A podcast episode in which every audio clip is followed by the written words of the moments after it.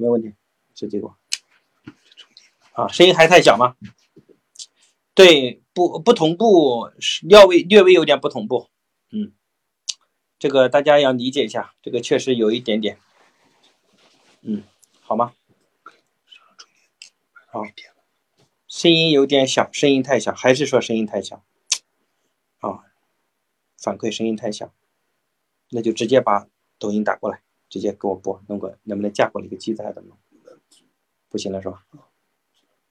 声音是能听，能听得见，但确实不是特别大。声音开到最大应该是没有问题。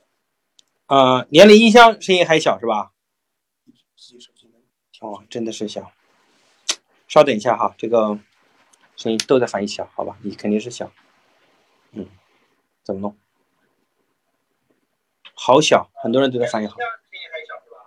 但是我觉得对他们来说，可能他们嘈杂的环节还是小一点。稍等一下哈。看看怎么样调哈，我们今天晚上是，嗯，这个这个这个，给我们一点时间，嗯，啊，你这里好，你这里好，你这里测试好的，奥巴马的平台会很好，但抖音这边会偏小一点，嗯，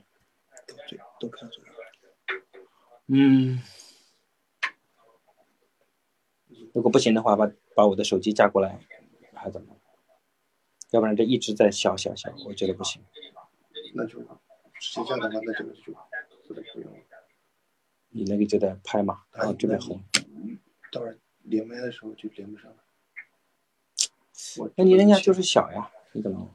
笔记本收声嗯。现在可以吗？很好了。我这样讲大声一点，能不能听得到？声音好小。嗯。什么办法？就是这个声音小是吧？啊，那这个声音能不能用收声的麦？不能收，对吧？没有，他没有麦克风。那是不是所有的关声道都关掉了，还是怎么了？嗯。你稍等哈，你们这边这边可以的。嗯。我们抖音的直播间晚上差一点哈，今晚抖音同步。嗯。嗯。很抱歉，稍等一下哈。嗯。听到是吧？效果不行是吧？可以了是吧？很好，可以了。好，那我们就开始了。啊，可以了，可以了，讲大声一点是吧？好的，我尽量讲大声一点，好吧？嗯，好，那我们今天晚上我们开始讲今晚的话题啊，我们就是啊帮大家啊来解决一下拖延症哈。来，各位听众啊，各位在座的粉丝们啊，各位听友们啊，你们觉得自己有拖延症的啊，打个有。声音关掉。嗯对，打个有，嗯，有没有觉得自己有拖延症啊？啊，哎，你们在会在觉得自己有拖延症吗？啊，有是吧？然后你你觉得有的同时，你反思一下，你一般会在什么事情上拖延？你会做什么拖延？你的拖延有什么特征？你在什么事上拖延？比如说你做什么会容易拖延？嗯，让我看一下哈。你会在什么事上拖延？有一点是吧？我认为没有是不正常的啊，没有是不正常的。但是关键是你要思考你在什么事上拖延，因为人这一生不可能把所有的事情做完。如果你每件事都希望做得很好，让你自己不拖延，其实你是不可能的，对吧？所以你在这件事上不拖延，就意味着你在那件事上肯定拖延，因为人生是有取舍的。不喜欢做的事会拖延，对。但是万一不喜欢做的事又是你人生一定要完成的事呢？哎，所以你用喜不喜欢这个标准来界定你是否值得拖延或者不需要拖延这件事，好像不是很客观。有难度的事儿会容易拖延，对吧？那什么是没有难度呢？难的事儿会拖延，家务工作会拖延。好好努力，把家务事找人替代了，付钱就可以了。啊，就是。所以你要不断的升级，让很多简单的基础的工作，你重复性的工作，你可能慢慢放下，然后提高你的档次之后，你可以做更多有创造性的工作，这样你会感觉到生活很新鲜，充满着挑战。一旦你每天没有希望，重啊感觉很枯燥，然后不断的重复的话，你会感觉到特别痛苦。在这种事上，一般你会很容易拖延。我讲对吧？所以大家反思一下，在什么事上容易拖延哈？那我今天翻看了历史哈，说历史上有个最早的拖延症患者，谁呢？战国时著名的辩士叫范雎，这个人讲了一句大家都非常清楚的，每个人都知道的拖延的话，这个话叫什么？叫君子报仇，十年不晚。你看他报不了仇，他说十年都不晚，典型的拖延症，对吧？啊，所以这是个啊，仅供娱乐啊，大家笑一笑啊。那我们来思考一下，人为什么会拖延？拖延是怎么发生的？其实每个人在理性的状态下都是希望把一件事做完的，但是为什么最终有人把事做完了，有人没有做完？因为本质上最大的区别是，每个人内心中都装了另一个另一个东西，叫什么？叫一只及时行乐的猴子。就是我们理性的状态下，我们都知道什么是该做，什么是不该做，但是我们一般有时候不受理性的掌控，我们内心中总有一个声音告诉我说：“哎呀，算了吧，下次再说吧，明天吧。”这叫及时行乐的猴子，让我们顾及眼前的享受，却忘记了长远的规划。这种感觉就像我现在决定好要去北京，但是在路上，哎，发现这里好玩，那里好玩，最后到处下车，最后发现。都忘了要去哪里是一样的。理性状态下我们都知道，清醒状态我们都知道，但是我们内心中有一只猴子，让我们停留在及时行乐。其实这是人性的人的本性，因为遇到困难，敢于冲锋向前啊，那是超人性的。大部分人都会退缩，这是本性，人都会逃避痛苦，逃避灾难，这是人的本性。所以大家要知道。你不要把拖延当成自我否定，很多人一讲话就自我否定，说我很拖延呐，我这个人啊很后悔呀。当一个人拖延太多，他就有太多的后悔，然后总是停留在后悔上。各位，你不要后悔，大凡是人都一样，这个世界上每个人他都有他的人性的劣根性，就是喜欢把事儿往后拖，这是每个人的共性。当你想通这件事的时候，你就不太痛苦了。我讲的对吧？因为我们讲过，人的幸福是容易建立在别人痛苦之上。当你发现大家都很痛苦的时候，其实你慢慢就不太容易痛苦了。好，我们来分析一下人为什么会容易拖延。第一个，我觉得很大的原因是什么呢？就是我们已经把它变成习惯了。因为曾经在过去有太多次的拖延，让我们慢慢把它变成一种习惯。就是优秀是一种习惯，但是我们反过来讲，不优秀也是一种习惯。就一个优秀的人，他身上有非常多优秀的品质，而这个品质已经变成一种习惯。对吧？比如说，他每天早起，他锻炼身体，他积极主动，他做事有规划，然后做事有目标，有结果导向，这些是一种习惯。所以，优秀人是慢慢养成习惯。但是，你不优秀本身也是种习惯。所以，拖延对很多人来说，每个人身上都有。但是，有人在不断的挑战，但是有人已经把它当成一种习惯了。啊，讲到这个，我就想到一个故事。这个故事在很多年听说，我觉得很好笑。话说，有个人呢，啊，到医院里哈，这个，啊，就怀孕流产了。啊，当然不是我哈，我不太可能流产啊。然后流产之后到医院里，医生检查没有检查出原因，不知道为什么流产。结果第二次怀孕又流产了啊，这多不幸对吧？然后医生检查完也没查出来原因。结果第三次到医院检查一流产，医生说我终于知道为什么了，然后得出一个结论叫习惯性流产，习惯性流产，所以可能。啊，你你会问说啊，我为什么我总是一件事做不成啊？我怎么这么没？然后到医院一检查说习惯性流产，习惯性拖延，对吧？因为你流产习惯了，所以叫习惯性流产；因为你拖延习惯了，所以叫习惯性拖延啊。所以大家首先要觉知一下，我们很多人已经把它变成一种习惯了。好，这是第一个原因，也是个非常重要的原因。我们看到很多伟人身上可能也有这个毛病啊。第二个就是追求完美。就是很多时候我们迟迟下不了手、迟迟不行动的背后，有个很大的原因是，我们总是希望把这件事做得非常的完美，啊，就是我们啊遇到接到一个任务的时候，我们总在想说怎么做可以更好一点，然后想啊想啊想想想，一直拖拖拖拖到最后，哎呀，最后快开始或者快倒计时的时候，然后再草草的做，最后呢发现总是不够理想，然后又觉得特别后悔。你看各位有没有过这种体验？如果有的话，打一个一。就是我们总希望把它做得很完美，哈而且什么人特别明显呢？就是书读得多的人，因为我们长期干的是思想的工作，我们经常思考，所以呢，你会发现啊，普遍来说，这个书读的越多的人，他做事越缺乏执行力，啊，因为他已经养成了思考的习惯，他的拖延现象是比较严重的，因为他很容易把一件事停留在思考的层面层面上。比如说，各位今天来听我讲课。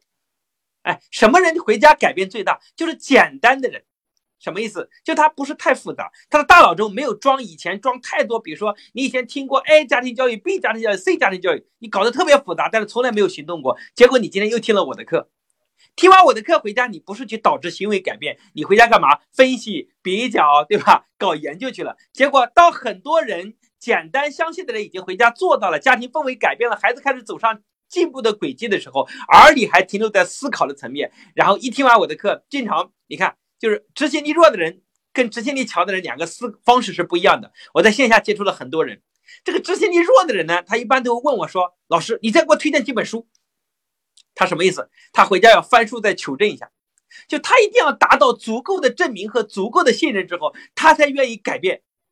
但是有人听完课说：“哇，老师你讲的太精彩了！听完你的课，好像我读了好多本书，比我读过好多本书还有用。”然后回家咔就改变了。啊，这两个是个很大的区别。各位，你是哪一种？你是第一个回家总是希望犹豫犹豫思考思考再改变，你打个一。如果你你是第二种，立刻相信回家改变，你是第二种，打个二，让我看看你是哪一种。啊，我不是讲思考不好，但是我认为一个人又能思考又能执行是很厉害的，对吧？那这个基原因是什么？啊？我我自己我自己对我自己人生的一个非常大的总结是，我在我读书的很多年时间，越读想法越复杂，然后执行力越弱，内心越恐惧，就做什么事瞻前顾后的状态，然后执行力非常的差。但是我经过社会的这么多年打拼，我发现，当我在前期思考的时候，我会左右权衡来分析、来逻辑推理，但是当我一旦做的时候，我的执行力非常的强。所以我觉得这是我非常大的优势，这也是我一定要分享给很多书读的多的人。你会发现，我们未必把孩子培养的就很优秀，未必我们人生就很成功，除非我们是搞研究的，除非我们在大学当老师，我们出一篇篇论文，反正也不需要指导实践。但是如果我们希望我们的人生更优秀，读书有可能我们读的书太多，有可能会变成我们非常大的阻力。啊，这就是我在线下学员中有非常多可能都是啊，都是硕士生导师、博士生导师，可能本身都是博士，但是他们教育孩子依然非常的痛苦，因为他们特别喜欢分析思考，但是面对孩子依然处于他父母影响他的最原始的状态，他的行为基本上没有发生变化，所以我觉得这是非常可惜的事情，因为他太难改变了，他太难改变了，太难去执行了，啊，所以我希望你们一定要变成一个会学习的人。也会反思，但同时，当你一旦决定的时候，你的执行力会非常强。所以，追求完美，很多人特别追求完美。你在做决策的时候，你追求完美，反复思考、推理，这是非常正确的。但是，当你一旦执行的时候，你要记得，你要简单执行。在后面我会深入的讲。那这是第二个原因。所以，这些追求完美的人，其实本质上，他追求完美只是他一个借口。他最大的原因是因为他内心有恐惧，他不自信。他不敢面对，不敢放下，所以他说他的理由就是我希望把这事考虑的更周全一点。其实是内心胆怯，但是又不肯面对，这是个非常大的原因。所以我们发现很多人没有勇气。所以很多人问我说：“哎，老师怎么让我的孩子很有勇气？”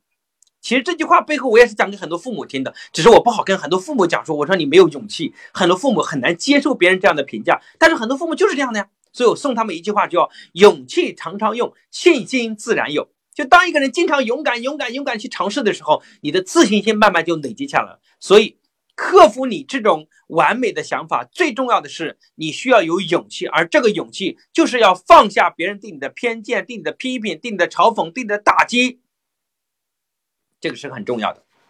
好，第三个就是事情太多。然后呢，分不清轻重缓急。当我们一想到事儿，哇，好一大堆的事儿啊，整个把我们就压垮了。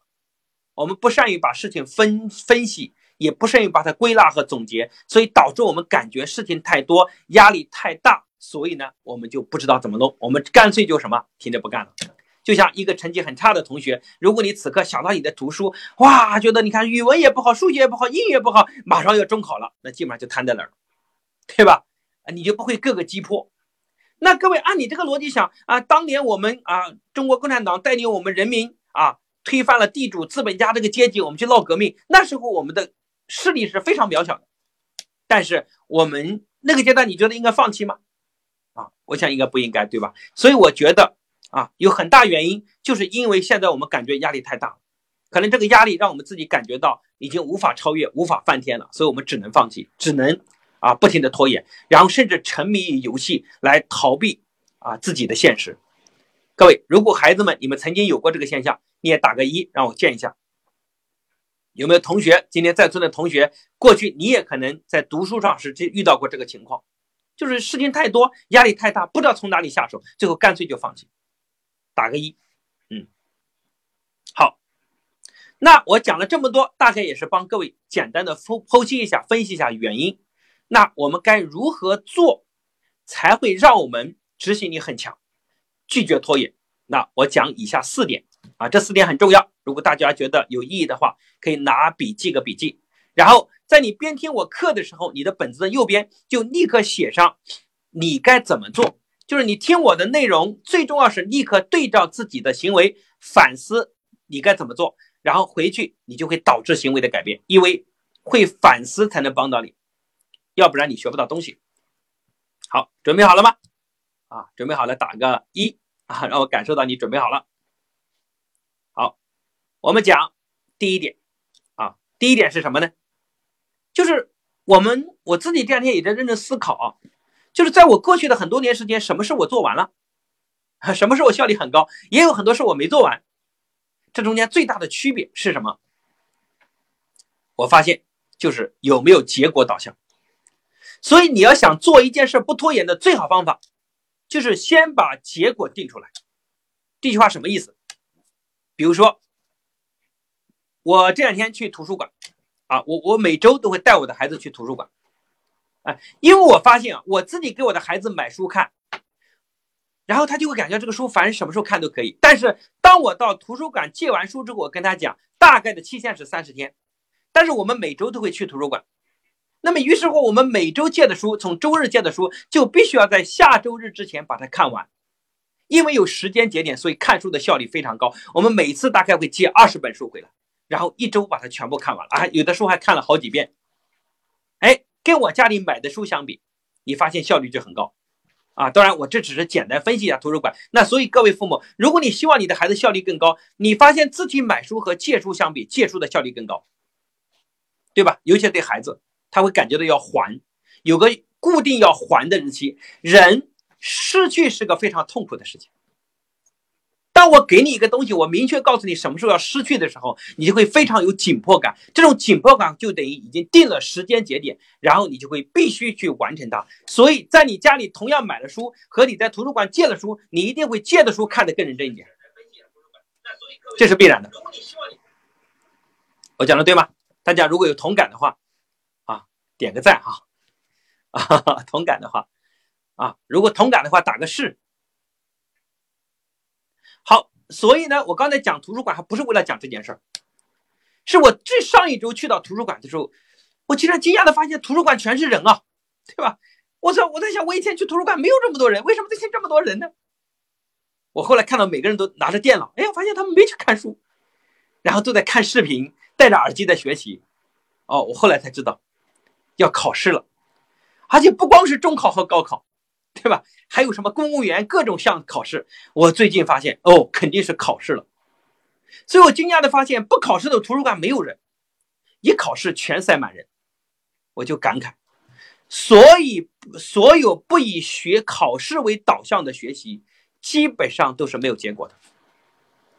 所以，如果你想学会一个东西，你最好定一个一定要考试的计划。比如说，各位父母想提升，你想在你的职场生涯中提升，你想考注册会计师等等这种职业上的技能，你就先定一个报名考试时间，然后你现在开始就紧急了，所以你就会能把这样的东西学完，对吧？啊，我我我我最近正在正在思考，要要下决定做一个事儿，是我要再去考一个管理方面的硕士呃博士的学历，我我最近有这个想法，那我大概到比如说到一月份就要开始考试了，那。我一旦报名，我马上就行动快了。那我就其实是在倒逼自己开始，一定要把时间节点把它定下来，这样人就开始努力了。所以，当你懂得这个道理，你会发现，凡是不以结果为导向的学习都是没有结果的，都是没有结果的。你定的所有的计划都会泡汤。比如说，很多人总是在定计划说：“我今年要读五十二本书。”你看有几个人读完呢？没有，很少。但是像我读的书就特别多，你知道为什么吗？因为我读书的最好方法是倒逼自己做课程。比如说，我今天跟你们讲，我跟你们讲要要要要啊，要要摆脱拖延拖延。那我这几天我就拼命的看这方面的书。那除了我过去对这件事的经验总结之外，我还需要顺便看了四五本关于经济管理、时间管理方面的书。那我发现对我的收获非常大。而且我已经知道，我到周六我就必须要给各位讲课，所以我就一定要把内容看完。所以我倒逼自己提升。你看，我把我的秘诀都分享给你们了，对吧？啊，所以我就必须要提升，因为我像我我我我要借助我要到定下的时间计划，顺便把该读的书全部读完。你看，就相当于我给自己定了一个考试时间一样。所以你要想办法输出，就当你定下来要输出的时候，你的进步是最快的。比如说，我今年过年的时候，我在线上讲课，我们是不是有个讲师班啊？大家很多人报了我的讲师班。我们当时定了一件事儿，如果你报了我的线下的讲师班，我送一个我线上人人都会演讲的三十讲的演讲。各位你知道吗？当我已经赠送你们专栏的时候，那个课我还没有做。但是我在线下的演讲班、讲师班培训已经很精彩了。但是那个内容是基于我在五年前。我参加的演讲班的学习，那这五年时间，关于演讲这个板块上，我学的内容比较少。你知道怎么办？因为我必须要给你们做这个课，所以我就倒逼买了将近十本以上最精彩的演讲的课程。买完之后回来干嘛？在短短的大概一个月时间，我把十本书全部都拆解了。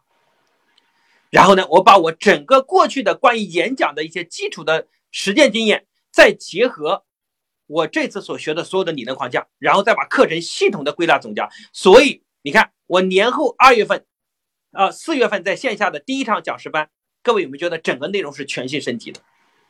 你看，我我让自己升级的最好方法就是倒逼自己定下时间节点，必须要努力。所以，当我定下来，我一定要给各位做这个线上的人人都能演讲的课程的时候，我大概说规定，比如说三月中旬就要交付你们课程，但是我当时已经是二月中旬了。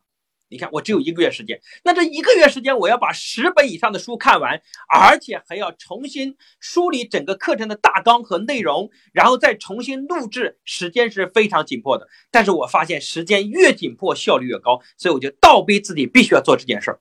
所以我前面讲过，依然讲过那句话：凡是不以结果为导向的，所有的规制定的计划，其实通通都会泡汤。所以各位哈，你们必须要想办法。你要定一件事，想把它做完，必须要给自己一个考核，对吧？比如说啊，报名参加考试，你就定下考试的时间，那你就非常努力了，对吧？各位有没有发现？你看我们很多大学生读书的时候，什么时候最努力？期末考试前一个月最努力，因为考试的日期一出来就慌了。但是从九月份入学，那基本上书上课都不带了，偶尔去敷衍一下，没人好好学，对吧？啊，所以你看，现在高考制度的改革啊，浙江省的改革是很多科目不停的考，这件事有利有弊吗？但是有利的是什么？因为我从一开始就定下了考试的节点，所以很多人就开始努力，一直努力，一直努力。所以对孩子来说，其实压力更大，压力更大，因为考试变得频繁了，对吧？然后包括讲课，就是如果你想，就是就是很多讲师为什么能跟着我有成长？因为我已经给你制定了一整套的讲师晋级计划。你就倒逼自己，必须要什么时候达到什么水平，这个很重要啊。比如说啊，你看我跟各位分享过，童瑶老师一个普通的做了十几年的家庭主妇，她今天为什么站上舞台如此自信？因为她第一次开线下沙龙就定下了时间，结果呢去开沙龙，然后就开始邀约人。你看她是先定下讲课时间，再去邀约人，而不是很多人说，哎呀，我先约约看吧，有人听我就讲课吧，然后内心很恐惧，最后说，哎，最好没有人，最好没有人，最后真没有人了。然后他就哎呀，终于没有人啊，太开心了！你看，不是我不想讲哦，是没有人哦，这个理由充分吗？其实他内心恐惧，但是又不肯承认，把所有的理由和责任推卸出去。但是他不一样，你看我的团队都不一样，他们都是定下时间开始开班，然后开始约人，约不到人。你看什么时候约人最好？开班前开班前的三天，约的人最多，对吧？倒逼自己必须站上舞台，所以什么时候进步最快，也是开班前的一天。就你第二天准备讲课了，今天晚上是你进步最快的时候。你要懂得这个规律，不是说临时抱佛脚不好，人的优秀都是临时临时抱佛脚出来的，效率最高，因为短时记忆也最快嘛，效率也最高。所以我经常就非常懂得利用这个时间，对吧？比如说啊，今天晚上我在讲课前，你看我八点二十开播，八点到八点二十这个时间对我来说非常紧张啊。当然你会笑说，老师你讲这么多课还紧张？紧张，我也会紧张。那八点到八点二十这个时间是我学习效率最高的时候，所以我会不停的把我的稿子反复、反复、反复。因为那刻我因为紧张感，所以让我倒逼我自己必须要努力，所以我就会变得非常的勤奋和认真，专注力会非常的高。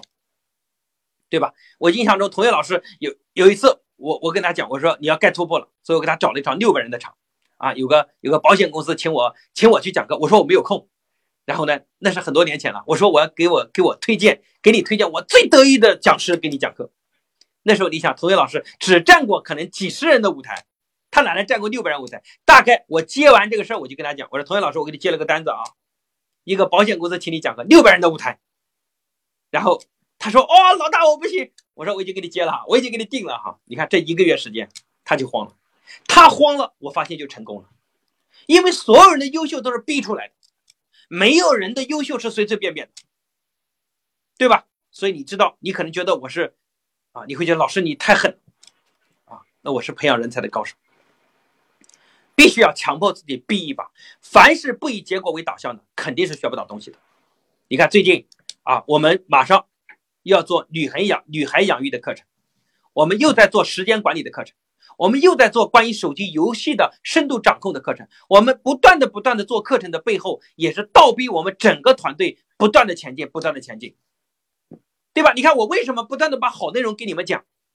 因为我给你们讲完之后，就倒逼我自己必须要研究更深入的内容，更有需求的内容去给你们。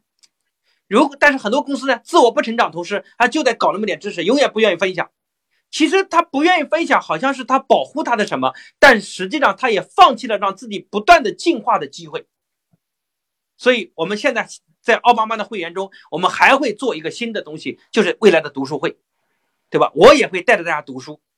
那你看，我比如说定下来，我下一周要讲书，我靠，你看我也很紧张。这一个一周的时间，我也会发疯一样努力，逼着我自己学习，对吧？所以各位，你们强迫让孩子成长，大概也是这样的。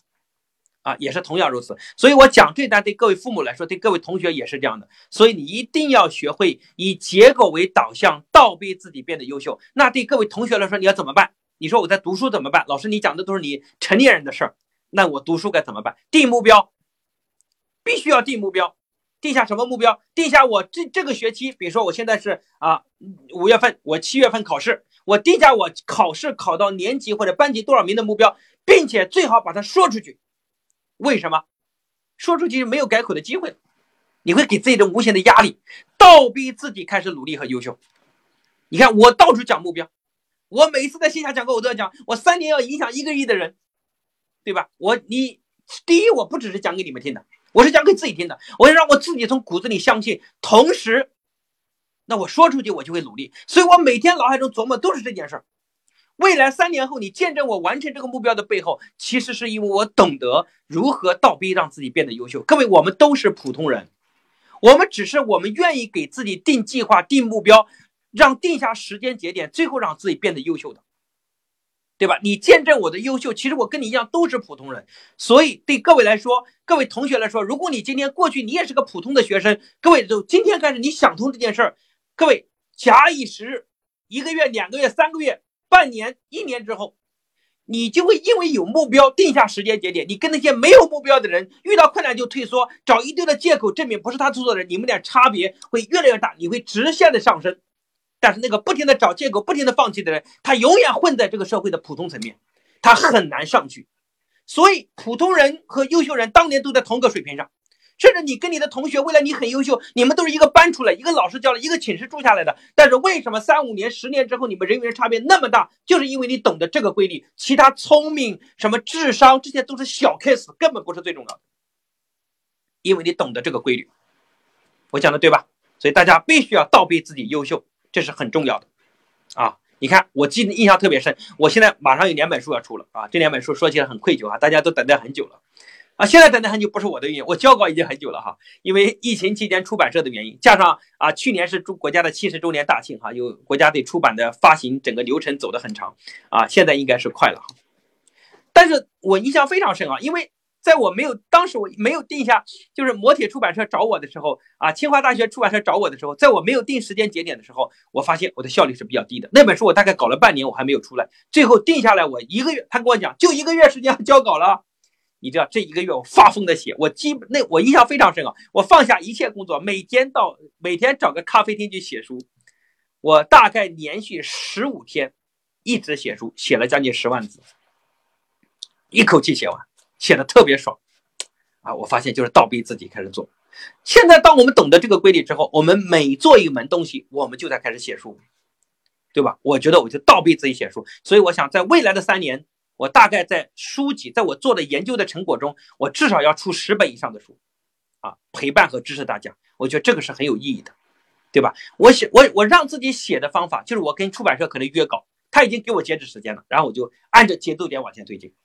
啊，所以你可能会说，哇塞，老师，你一年的工作量好大哦！你看我一年到线下讲课，如果按一讲一堂课一呃一个半小时算的话，我一年大概讲课不下于一千场，平均啊一天要讲点三场啊，因为有时候连续十天都在讲课，一天要讲多少场？我们按课时算的话，大概要讲六场，一天要讲六场，所以我认为讲课是。啊，我大概讲这么多课，然后呢，啊，我又要写书，对吧？又要录制大量的视频课、音频课、团队研发课程，然后以及啊，我还要对公司的管理上有很多的参与，啊，当然还包括我要花大量的时间陪伴家人和孩子。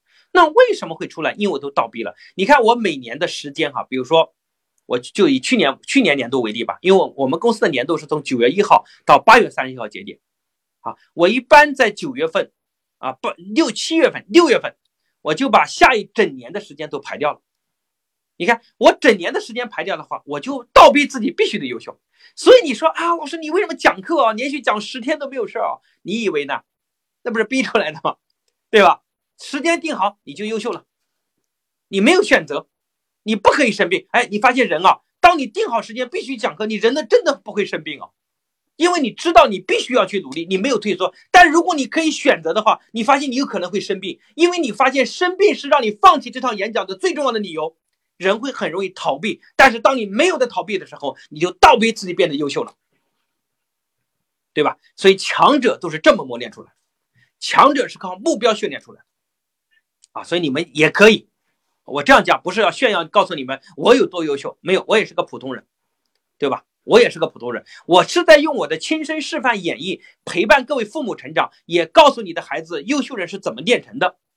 所以我是在做给各位孩子看，我觉得你们很重要，这是我讲的第一点，对吧？第二个啊，第一点就是定结果，第二个就是一个烂的开始。就当你定下结果的时候，你开始不要期望自己太完美，总是一开始就希望做的很完美，这是个很大的问题。对吧？比如说最近我们奥巴马平台上确实在更新迭代，但是我们不可能一开始就做的很完美。但是，互联网时代讲的是小步快跑，所以一点零、二点零、三点零，我们不断的迭代。可能我刚刚上线的一个月，你发现问题很多，但是你再给我三个月呢？你再给我半年呢？你曾经的问题对我来说已经不是问题了啊！当然还会诞生新的问题，但是那没有办法，没有关系的。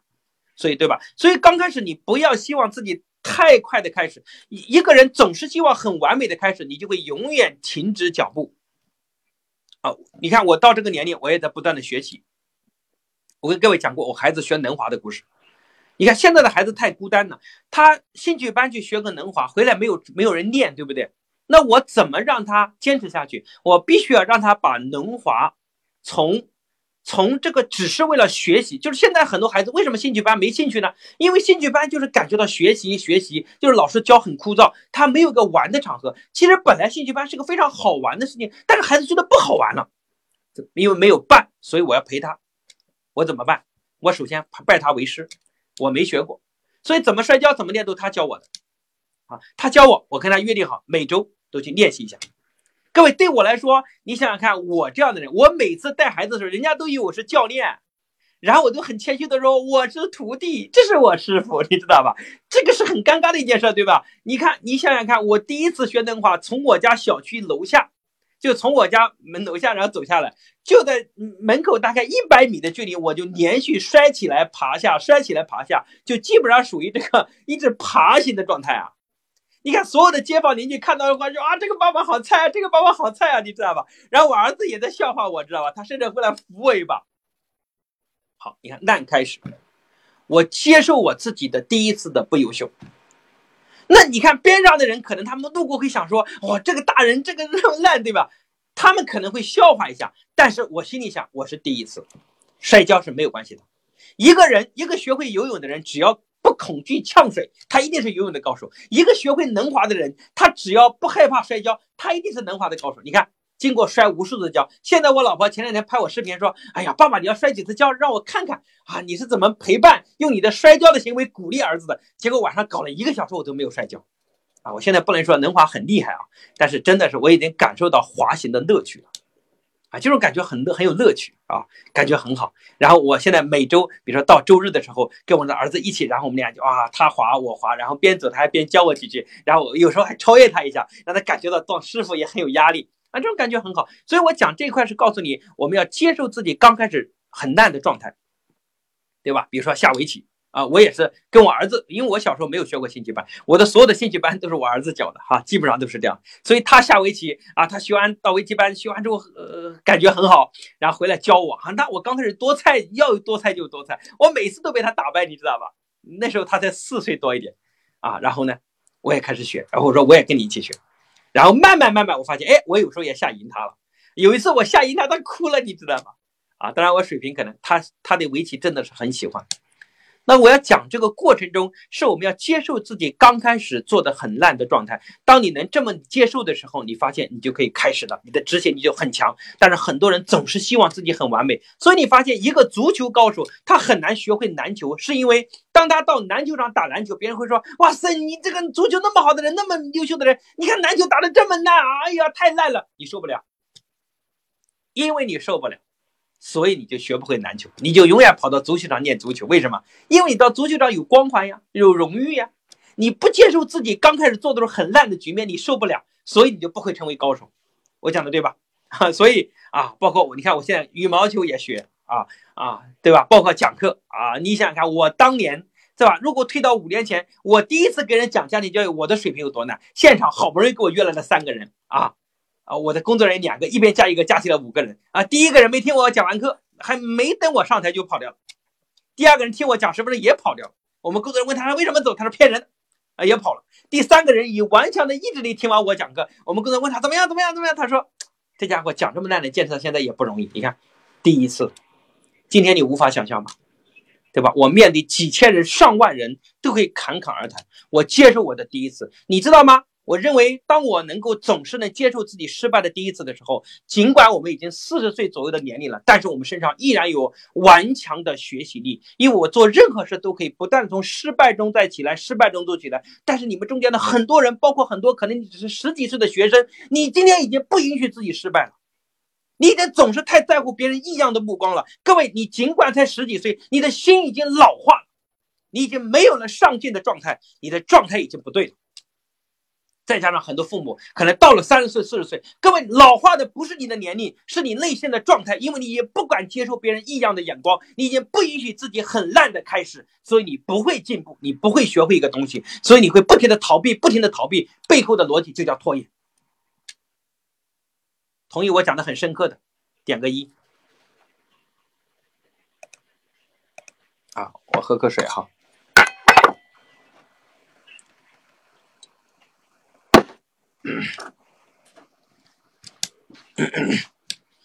啊，太棒了！大家分享一下，多点人听啊！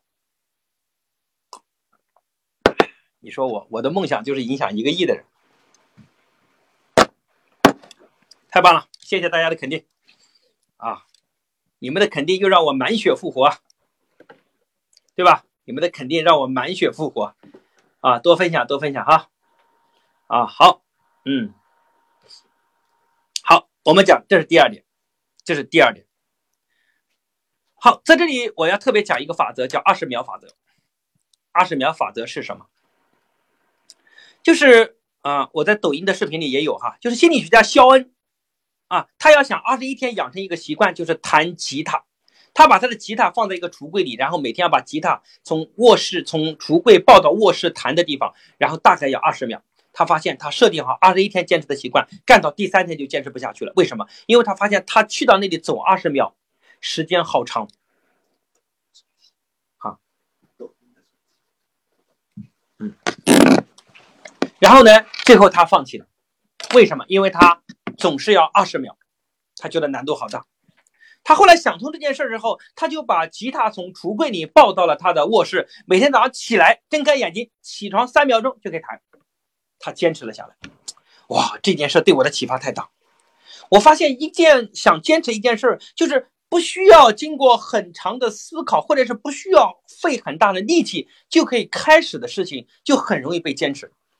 好，我我为什么这件事对我启发很大？比如说运动这件事，你想我的工作这么忙。大家一想到运动就是跑步，对吧？各位，你知道我要跑步啊，我要跑步。我以前要从我家首先出门，你想早上你只要出门，你会怎么想？换衣服，对不对？你一定要换衣服，因为你出门了，形象要好一点，要买专门的衣服换衣服。换完衣服，你还不能在小区跑，你还从小区到我们我我住钱塘江边上，然后到钱塘江边上，然后开始跑。各位，从小区跑到江边大概十分钟。然后呢，在江边跑一点，跑累了你还担心说，哎呦要跑回来，一想压力就很大。所以我后来发现，在家里起来立刻开始跑啊，也很简单，有跑步机立刻开始跑，很简单。然后呢，哎，我早上起来我发现更简单的事就是我打开啊一个健身的软件，然后训练二十分钟，也好简单。然后就是，甚至我晚上睡觉前我就已经换好了我第二天要健身的衣服，我不需要换衣服，早上起来立刻手机一开就开始运动了。所以这件事儿，你看我最近是手指稍微受伤，这两天稍微耽搁一下，但是我每天坚持健身二十分钟。哇，以前我也报健身房的课，但是你想，我一想到我要去健身房，然后开车过去停车，然后呢路上，然后再练完之后再洗澡再回来，哇，一想到这个时间成本就好高好高。对现在我们这个阶段，尤其是我这个阶段来说，太忙了。我讲的不是你们哈，你们中间很多人运动做得很好，健身做得很好，是你们坚持的很好，经常看朋友圈跑步，我很佩服你们。但是我现在时间真的太宝贵了，我发现，啊，稍等，啊，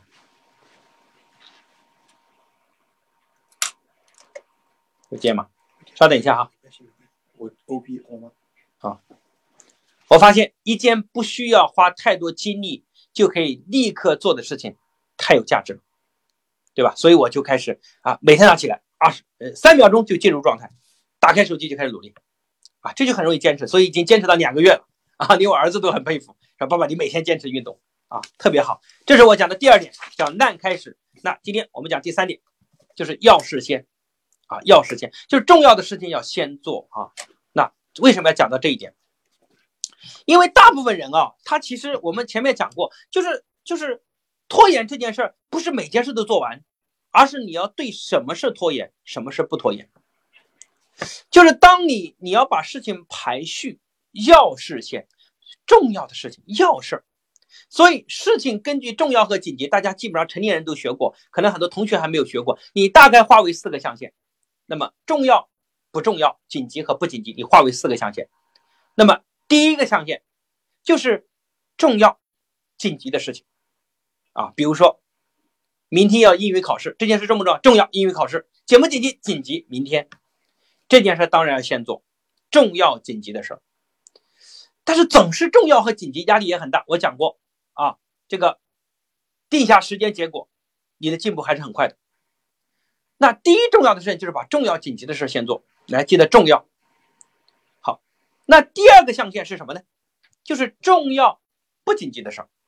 这件事儿，比如说健身，你说健身短期健身对各位同学来说，你现在在学校健身，你好像体育考试也不是占分值很高的，好像今天不运动，明天还照样活着，所以你不觉得很紧急？但是这件事重不重要？重要啊，重要，因为它会影响你的健康，健康会影响你的精力够不够旺盛，能还能影响你的抗压力够不够强，它非常重要，但是不紧急，所以这件事排第二。啊，打个比方，比如说你参。你学钢琴，你说重不重要？重要，紧不紧急？不紧急，因为兴趣班不一定是完全你考大学的重要的通道。但是你不要忘了哦，等你二十岁、三十岁到了社会上，哎，大家都不会特长的时候，你拿一个钢琴，咔，优雅的弹这个曲子，哇塞，你的人格魅力、你的影响力迅速攀升，这个对你重不重要？非常重要，啊，你会发现，让你受欢迎的将来都不是你语数外学科的成绩，就是你年轻的时候小的时候学的兴趣班，对吧？比如说你到了大学，最让你出名的是什么？是你们年级举办篮球比赛，靠，你篮球打得好，对吧？你还特别容易出名，你足球踢得好，也特别容易出名。但是你数学考得高还不容易出名，对吧？啊，所以那些重不重要？重要，但是不紧急，这是第二要做的事情。如果你就是大概你做事，首先都要围绕一个象限，就是重要，然后先做重要紧急，再做重要不紧急。这样还有个好处是，你将来会出很少出来很多重要紧急的事情，因为你提前都把它做完了，对吧？那第三个象限是什么？是紧急但是不重要，就事件很急但是不重要，比如说。电视快放到哪个电视剧？最后大结局紧不紧急？很紧急，不看就看不到了啊！然后重不重要呢？一点都不重要。比如说同学约你逛街，紧不紧急？紧急。同学过生日，紧不紧急？紧急。明天，但是重不重要？不重要。那你说怎么不重要？同学不理我了，重不重要？要看十年以后。十年以后，你还会不会因为有一次同学生日你没过，然后觉得后悔不已？No，不会的。因为你十年以后你还记不记得这个同学都是个问题，你们俩还交不交往都是个问题，对吧？其实他不重要，但是你眼前觉得好急啊，觉得好重要，其实不重要。所以重不重要，你要用眼光来比，用时间来比。好，然后第四个象限就是不重要又不紧急的事，很多同学花时间在这儿，比如说看抖音，不重要，不紧急，对吧？但是你需要每天大把的时间在里面消耗，这是第四个象限，最好不要做，玩游戏。啊，玩游戏，当然你会问我说，老师，游戏能不能打？我要问你的是，游戏跟你的目标有关系吗？好，什么意思？游戏不是不能打，是你的排序位要排到最后。就当你把重要紧急的做完，当你把重要不紧急的做完，最后你留一点时间打打游戏。这时候你的人生是由你主宰的，你的未来是精彩的，而最后游戏只是用来放松一下，稍微娱乐一下。但是很多同学排反了。它是游戏第一位，对吧？就是不重要、不紧急的事放第一位。你的人生肯定是垃圾的人生，没有办法，因为你不做重要的事，你肯定不是个重要的人啊！你怎么可能优秀呢？你肯定是个普通人啊！我讲的对吧？你想通这件事儿啊，所以大家你想通之后啊，你会变得更优秀一点，对吧？所以这是第三点。那第四点，先完成再完善。哈，先完成再完善，就是你先啊，当你啊钥匙排完之后，你要先完成，把它做完。当你完成之后，你会再重新回顾到你的第一、第二、第三步的时候，你会回头来宏观和整体来看待你这件事整个的过程，从事情现象中来提炼它的本质，然后你总结问题，你的提炼能力会更强。这时候。你可能再来完善它这件事怎么可以做得更好，或者是你第一次做的不好，第二次怎么做可以做得更好？所以允许自己犯错，这叫先完成后完善，啊，再思考整体的东西，这样对你的帮助会更大啊。所以你完成比完善重要，对吧？就像农村盖房子，你可能先盖好了，装修是后来的事儿。你不要说一开始就想着装修，对不对？那你一开始就想着装修，哈，这这个这个逻辑不对啊！不要一开始就想着外观有多好。啊，不要想着装修，所以呢，对吧？对各位来打个比方，比如说英语，如果现在倒推，对各位同学来说，比如说你英语啊，你说我英语成绩不好，我该怎么提升？啊，同样，第一步定目标，定期限，就定结果导向，定目标计划，定目标。我大概比如说我定下来，我到期末考试，我的英语成绩要达到多少多少分。然后第二步干嘛？找一个立刻能开始的事，比如说早上一大早起来，立刻背单词，哦，立刻就能开始，就不要让你觉得犹豫犹豫很多。然后呢，哎，坐在公交车上，哎，大脑一想今天记得英语单词，然后记不得，立刻拿个小小本本出来，因为这个本本就在于平时就记在口袋里，立刻就能开始。所以烂开始，但是你就感受到自己的进步。然后这个过程中呢，你要排序，如果你想英语好。你不要回家总是看到英语头疼，把英语拖拖拖拖到最后，连历史、政治都做完了，英语还没做，你看这就不对了。你要把英语放在重要的位置来提升它。要实现。最后你看到自己不断的进步，然后呢分数在提升，你完成一个阶段的节点，最后你再完善会做得更好。所以你完成我前面我讲了这么多，大家要明白，不是每件事儿都应该积极把它完成，而是重要的事儿不拖延。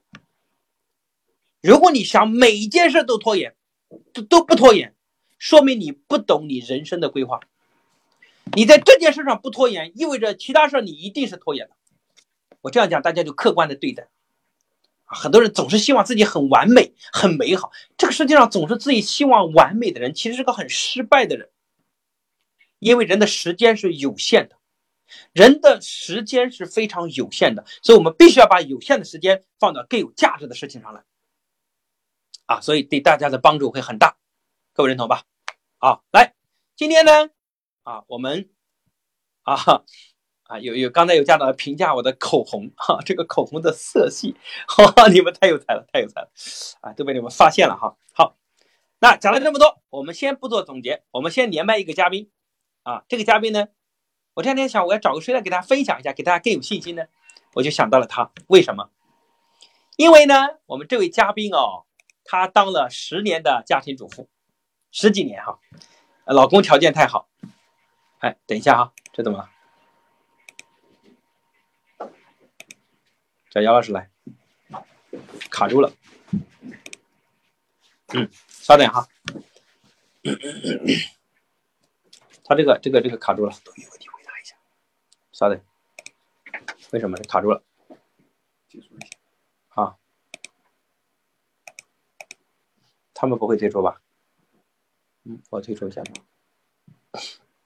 好，不好意思，刚才卡了哈。嗯，还是卡了。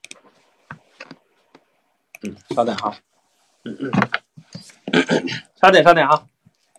等一下啊。对，多分享一下，谢谢谢谢谢谢，大家分享一下，谢谢。嗯。哇，你们学的很认真啊，笔记记得很好，非常棒。嗯。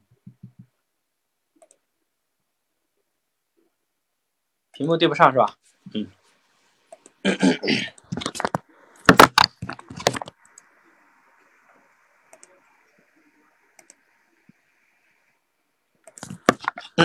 稍等哈。怎么了？稍等哈，这个有个直播间卡了。喝口水哈。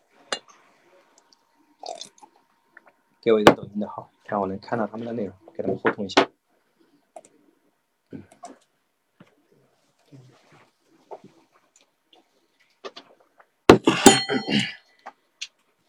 快给我上完号。嗯。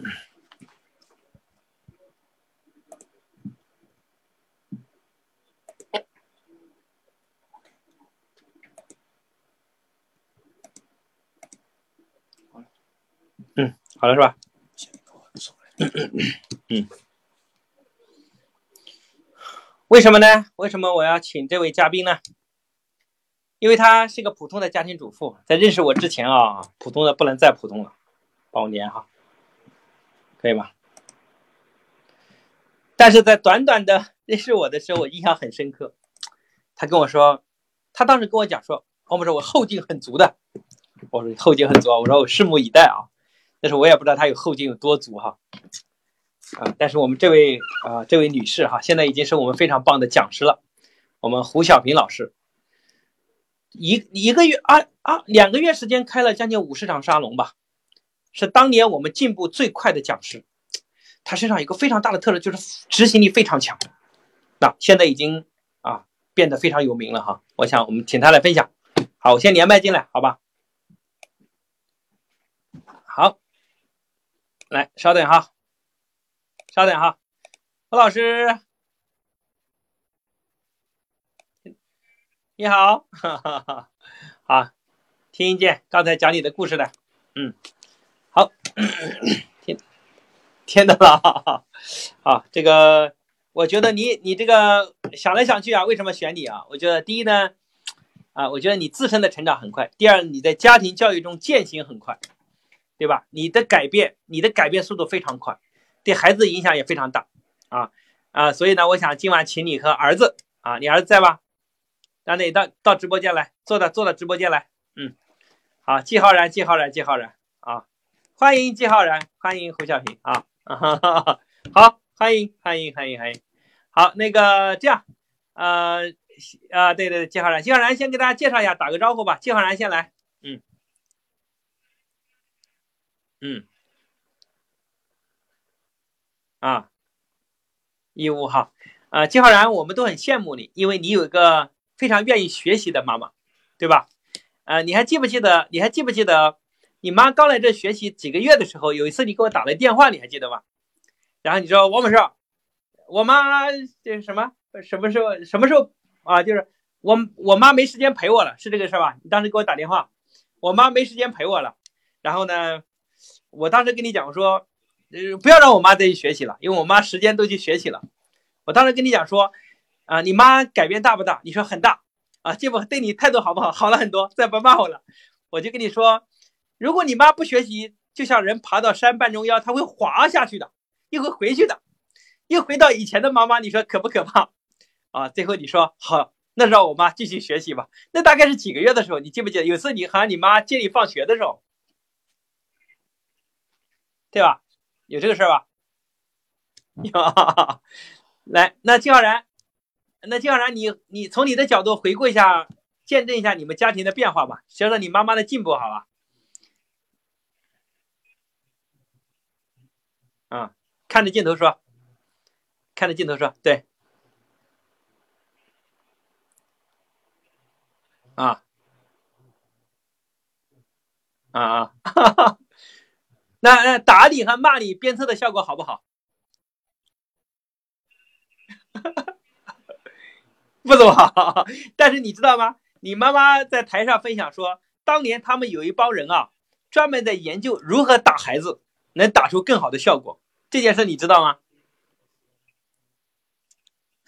不知道。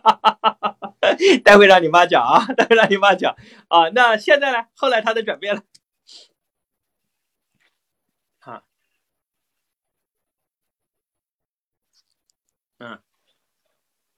嗯，啊，啊，那对你最大的改变是什么？就他这样的学习的变化，对你最大的变化是什么？比如说面对学习上，啊。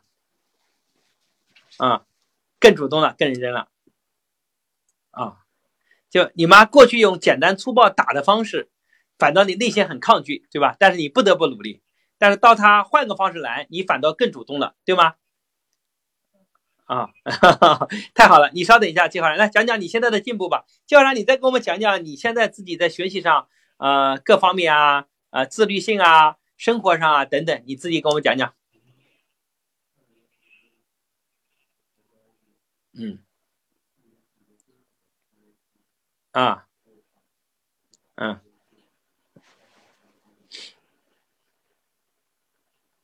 哇塞，太棒了，太棒了，太棒了，太棒了，嗯，嗯，嗯，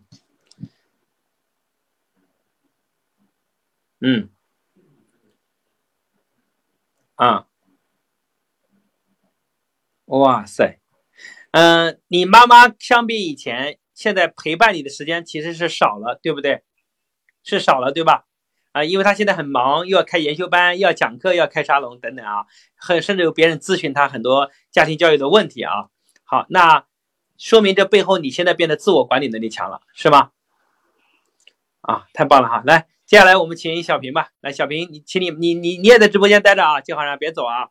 来，请妈妈来给大家先认识一下，请你妈妈对。嗯，哈哈，嗯，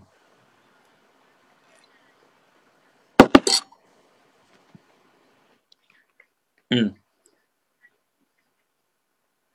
嗯，啊，就是呃，讲讲你过去吧和现在的对比吧，嗯，就研究打孩子那段。嗯。讲讲你过去的教育方式嘛？嗯，嗯，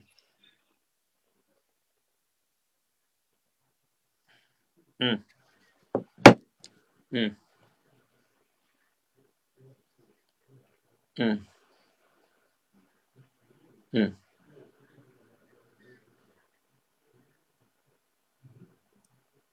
杨老师有点卡了，嗯，稍等哈，有点卡了，嗯，卡住了，嗯，看到稍等，又卡住了，我好像可以，但他卡住了，我把他麦解除掉，好吧？解除掉哈，再连进来，啊，再连一次，嗯。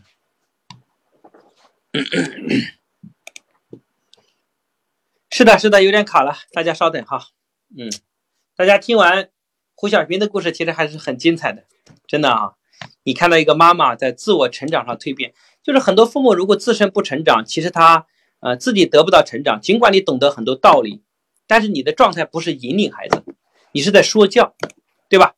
可能你会啊，在认识我之后呢，你多了一大堆的理由来说孩子，但你自己做不到，那其实呢，孩子感受不到。这种力量感受不到，所以这是个更大的问题。嗯，有回声。嗯，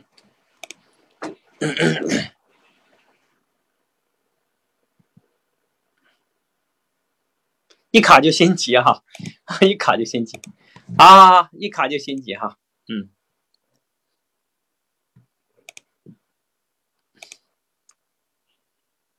好，稍等哈。呃，这样借这个时间，大家有什么问题我回答一下，好吧？借这个时间啊，今天啊一直啊不连续的卡，今天还比昨天有进步是吧？啊，有进步哈，有进步的打个一啊，我们我们设备有进步的打个一啊哈。我们希望以后不要再有这种啊技术上的问题啊，因为技术不是我的强项。我们团队今天已经做了很久了哈，看看，嗯，如果这次再不行，我们就不连麦了，好吧？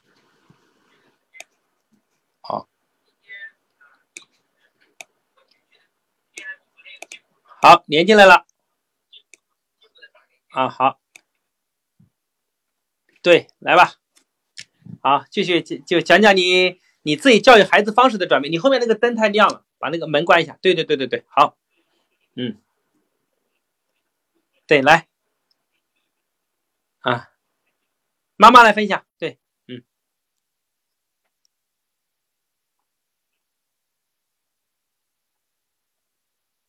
嗯，嗯。嗯，嗯，嗯，嗯，嗯，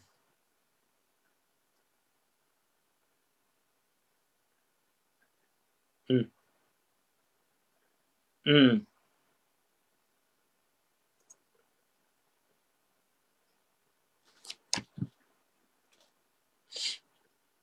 嗯。嗯，嗯，哈哈哈啊啊，嗯，嗯，嗯，嗯，嗯，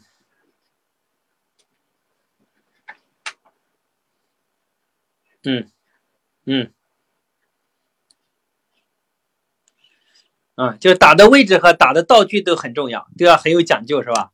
你看，哎哎，直播间有没有很多家长以前也专门怎么研究怎么打孩子的？有没有打过孩子？啊，打过孩子的打一，还研究过怎么打孩子的打个二，好吧？你继续说，嗯，嗯，嗯，嗯，啊。嗯，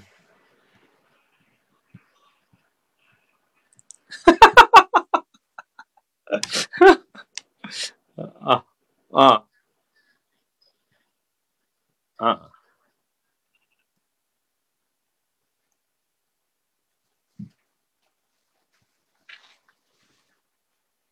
嗯嗯。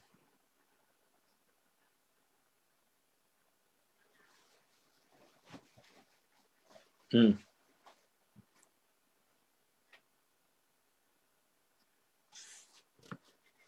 嗯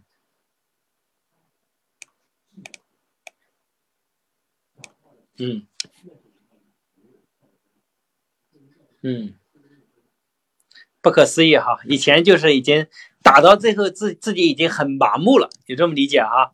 就内心已经很麻木的状态，完全无法理解孩子的伤痛，越打越麻木，越打手段极其残忍，打的之后越绝情，这怎么了，对吧？嗯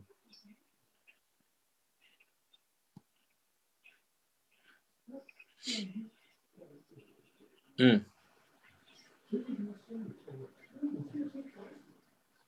啊，嗯，嗯，嗯，嗯，嗯，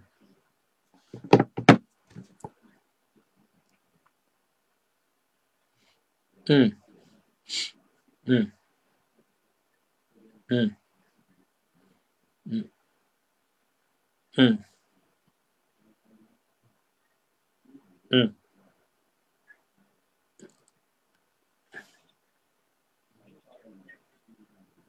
哎呀，嗯，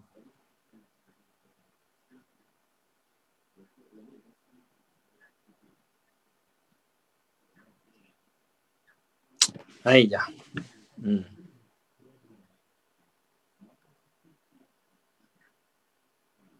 嗯，嗯。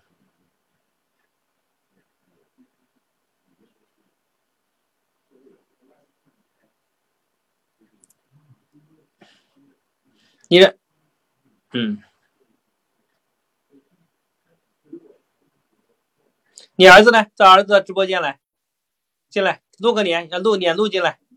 来，季浩然，你妈这么严重的打你，你的感觉是什么？有没有？你讲讲一次你被打的最惨的，或者你内心最痛苦的一次经历，讲一讲。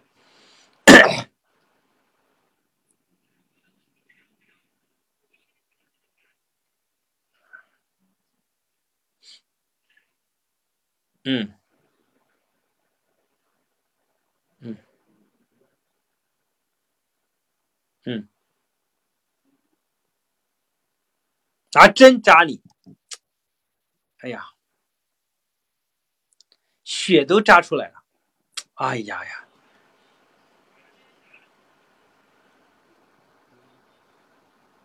哎呀。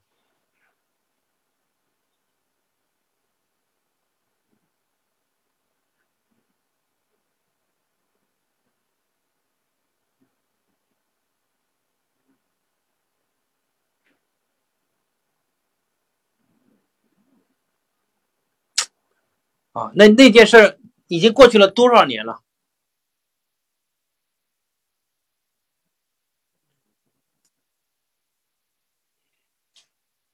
今天想起来，是不是都觉得这个画面还很清晰？一切的场景都仿佛历历在目，对吧？你看啊胡小平，这一辈子他都会记得。你想想看，你干的是个啥事儿？季浩然。按你这个架势的话，以后啊，你妈如果不改变的话，你将来会打你的儿子的。所以，侯小平，你直接把这种方式传给你的儿子，儿子再打给孙子。很多家庭延续父辈的方式，简单粗暴的行为在传宗接代，对吧？所以我觉得，啊，那什么时候让你改变了？我记得你讲过一次，你看到一个场景，来，讲妈妈再讲两句。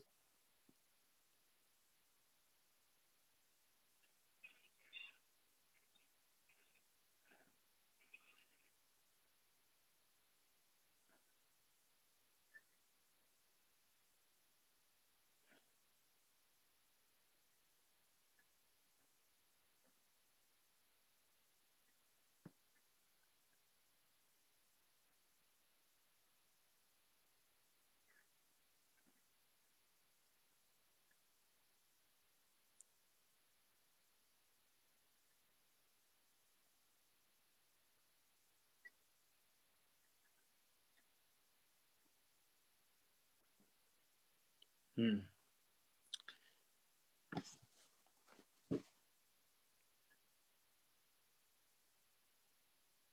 现在想想看，你怎么当年怎么这么残忍？你这个比后妈的行为还毒，是吧？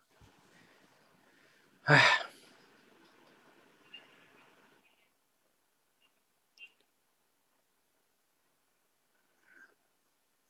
嗯。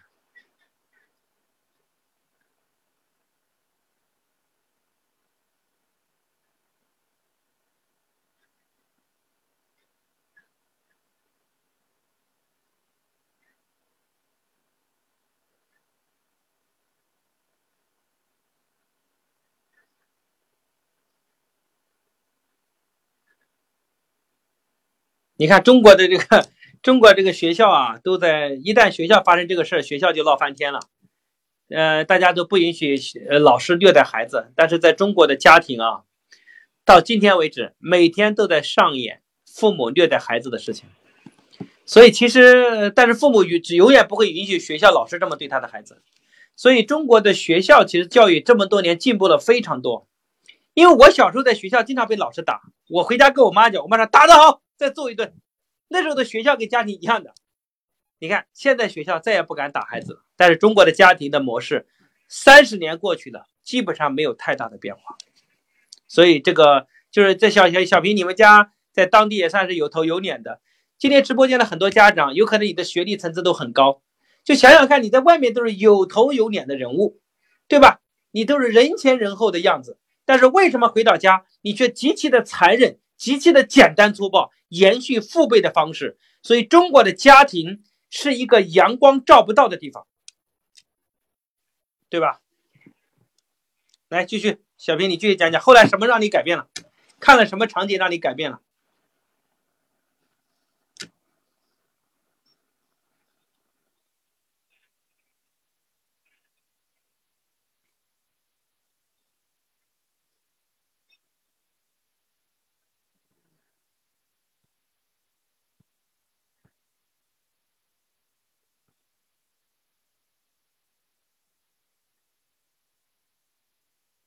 嗯，情绪失控。嗯，嗯，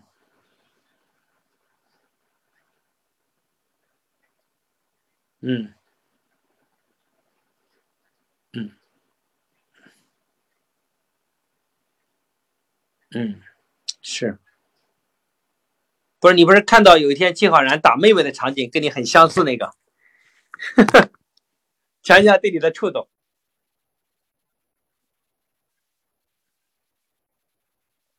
嗯，嗯。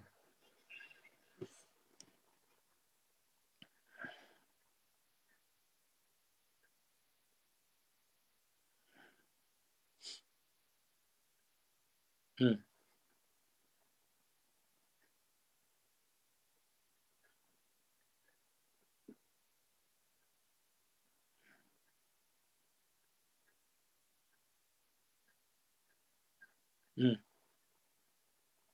嗯，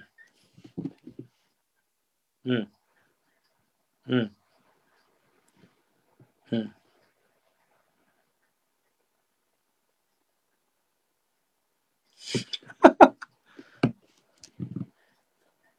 嗯，嗯，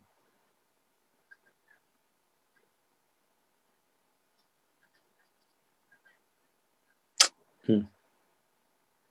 就是，啊，好，这就是你的翻版哈。所以现在讲讲看，你现在跟以前教育方式最大的转变，给很多妈妈也分享一下，你进步最大的是什么？你已经跟孩子的关系相处啊，等等，都可以讲一讲。嗯，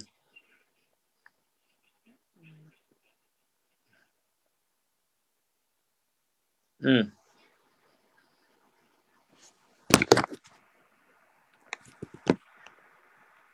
嗯。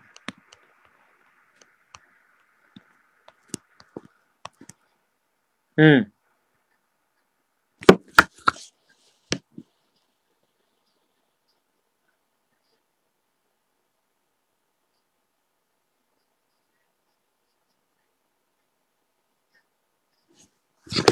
嗯。嗯。